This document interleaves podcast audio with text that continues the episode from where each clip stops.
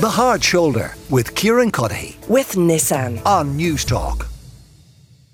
Gives me great pleasure to welcome to studio Jen Hogan, the journalist, columnist with the Irish Times and the author, and our own technology correspondent, Jess Kelly.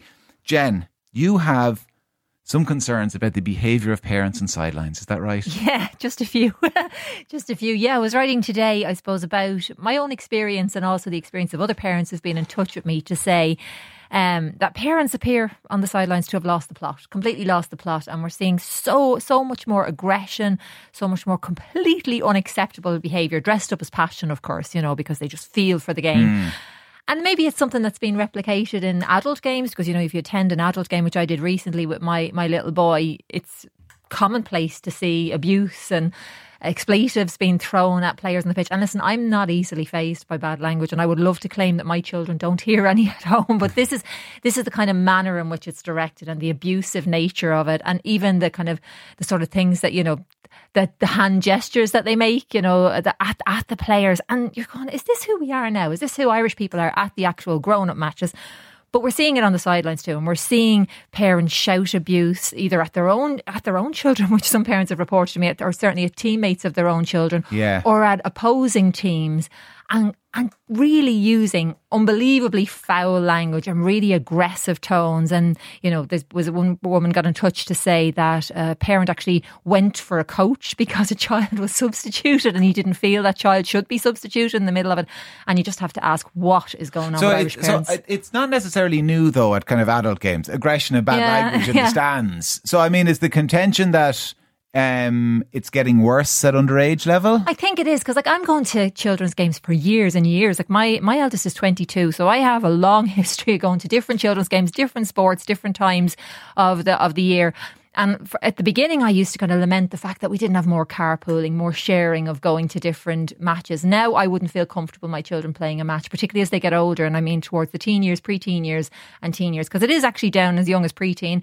But preteen and teen years, I would not feel comfortable them playing in a match unless me or their father was there Why? Because I've witnessed, I've been there, I've been there. My own son was abused at a match. I've been there when that's happened.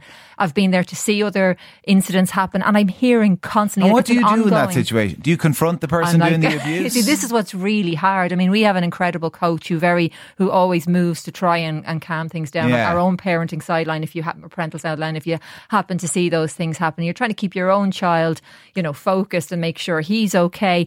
And you have this kind of abuse. You don't want to escalate things, and the Mm. ref often, and when the situation does kind of escalate like that, is is fairly intimidated himself, as he often tends to be. He tends to be intimidating himself, and you see it spill over onto the actual pitch because you see the players go, "Okay, our adults are behind us now. We can also treat Yes. teams like this."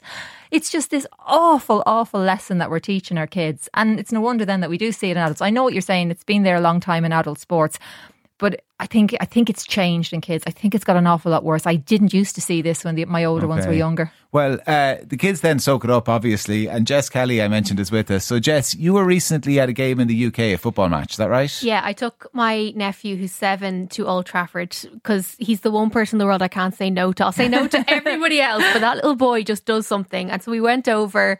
It was his first time at a big football match. I'll never forget. He kind of lost his breath when he saw the pitch. Like he was so in awe of it all. And we went up to our seats in the back. We were behind one of the goals.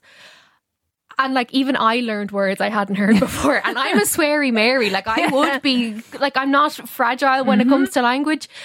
But Jeannie Mackers, like some of the words that they were coming out from, uh, coming out with throughout the match, they put them into songs.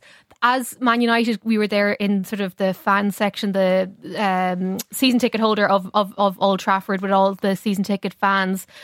And as Man United continued to concede goals, the language got worse and worse. Yeah. Now, God love my little nephew. At one point, there was an Irish guy still close enough to us, and he shouted, You scouse something. And my little heart went into my tummy. And thank God my nephew turned to me going, What's a scouse? And I was like, Thank you for focusing on that word. So grateful you asked that word. But it's exactly what you Yeah. said. It's not about the language, it's about the aggression with which Mm-hmm. it shouted. And I was taken aback. We ended up leaving the match about 15 minutes before the end because the fans were getting so riled up and they were banging the back of the stadium, which is kind of like a tin shed, Yeah. Yeah. not to be disrespectful to Old Trafford.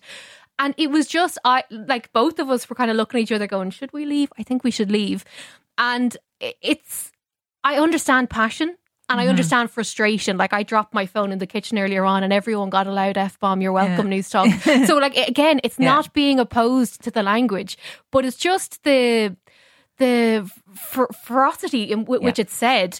And people who can't go a full sentence or a full 15 minutes without dropping some form Yeah. of expletive, I do worry about. My kids love it. Oh, it's- there's nothing funnier. love it when they're at a match and people are using bad language around them. You see, I suppose it depends, doesn't it? Because I don't think as Irish people we're offended by bad language. I think No. it's kind of part of how we speak. And you, I don't really trust people who don't swear. So here I go now, kind of contradicting myself. I'm going, why don't you swear? What are you trying to hide? Hmm. It's what it's what comes naturally. But it's not that. It's it's the aggression and the fact that it's being used to insult. Most of the time Yeah. when we swear, we don't mean it as an insult, or we mean it nearly as a, as a friendly. And you know, and it kind of it's it's it's it's a sort of compliment part of the almost. It's part of lexicon. how we talk. It's yeah. not necessarily um, an insult. But the like even at the I was at the Ireland Netherlands match, and my little fellow was so excited. He was so excited, especially because a couple of Liverpool Yeah. players uh, playing. But when Gakpo stood up to, to take the penalty, they started booing. Now booing is obviously not the same as swearing, but you're going again. Is this who we are now? We really used to do things like that. We used to we used to judge people, Yeah. particularly across the water, fans across the water. We used to judge them on how they behaved. And I saw a lot of that at the match, and I was kind of disappointed to see it. I thought we're better than that. But you know, I think it, it kind of feeds into a lot of the horrific stories that we've had in the news over the last few months. I used to waddle around the place completely confident, completely comfortable. I find myself scared a bit more Mm-hmm. on an ongoing basis. And I think when you're hearing such harsh language in such harsh tones, Yeah. It does make you feel a bit uneasy. And then you factor in all the grim stories that we've read and heard over the last few months, and you think, geez, am I actually safe here? Or is something going to kick off? And the reality is, you know, we don't know if something's going to kick off. And I do find, I found that situation more uncomfortable than I would have anticipated I What, would what, have. what age, Jen, do you think? So we were at a, a blitz yesterday in UCD, Kilmacud, to this underage Yeah, blitz, yeah. and it was brilliant. There was clubs from everywhere, from Moore and Ballygunner and the Piarsaigh, and everyone was there.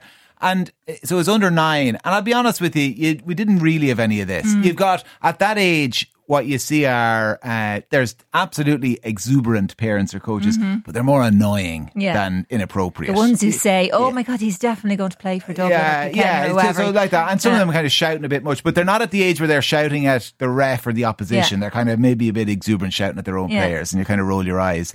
So at what point will they start abusing the ref and the It- it opposition? Is it kind of under 10, 11, 12? It, it seems to be really quite prevalent in teenager sports. I suppose maybe that's because the girls and boys that are playing teen sports, they look like women, they look like men, they're certainly tall, they're kids, they're children. They're actually children who often are quite self aware, self conscious.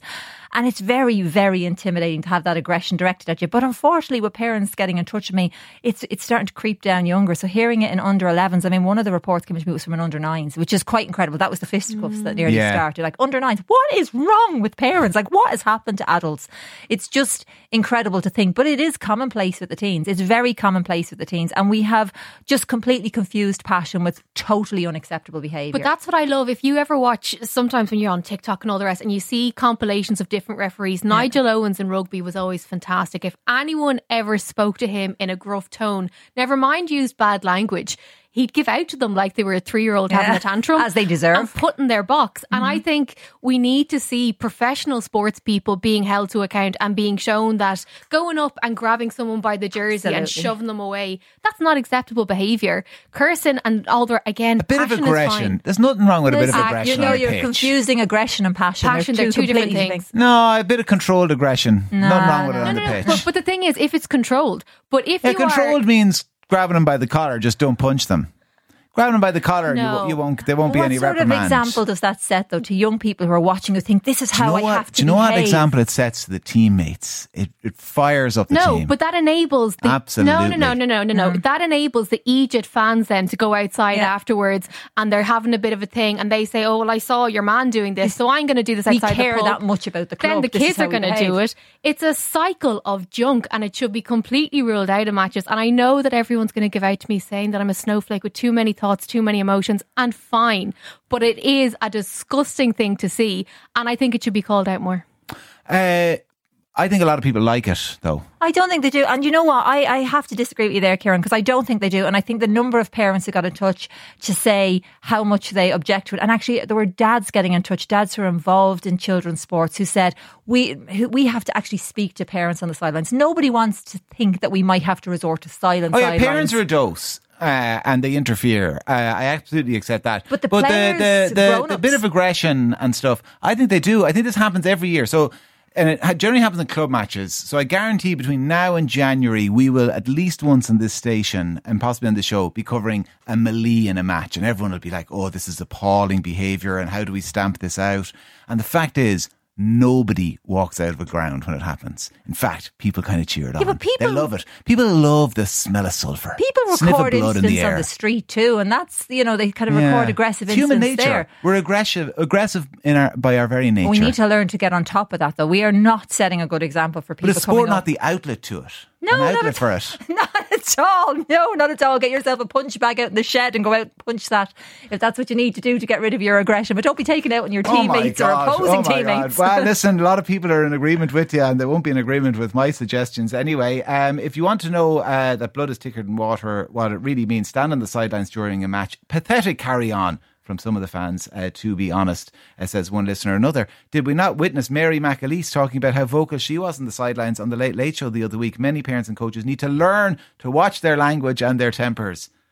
Somebody else, though, this is the problem. Too many yummy mummies Oh my. God, it's so That's why insulting. they- It's just so That's why insulting the kids and are not ready for the real world. Oh my God, that's like the most. And you see, that's what Thank always happens. Don't respond, Jen. Don't respond. women Don't thank respond. Sport. Don't Thank you, respond. thank you for your contribution. Don't respond. Be the bigger oh, person. Let's walk out. Let's oh, leave 087 1400 106. They're, off to mar- grab someone's collar. they're marching out of the studio, marching out. Jen, thank you very much. Jen Pleasure. Hogan, journalist and columnist at the Irish Times, and our own technology correspondent, Jess Kelly. The Hard Shoulder with Kieran Cuddihy. with Nissan. Weekdays from 4 on Newstalk.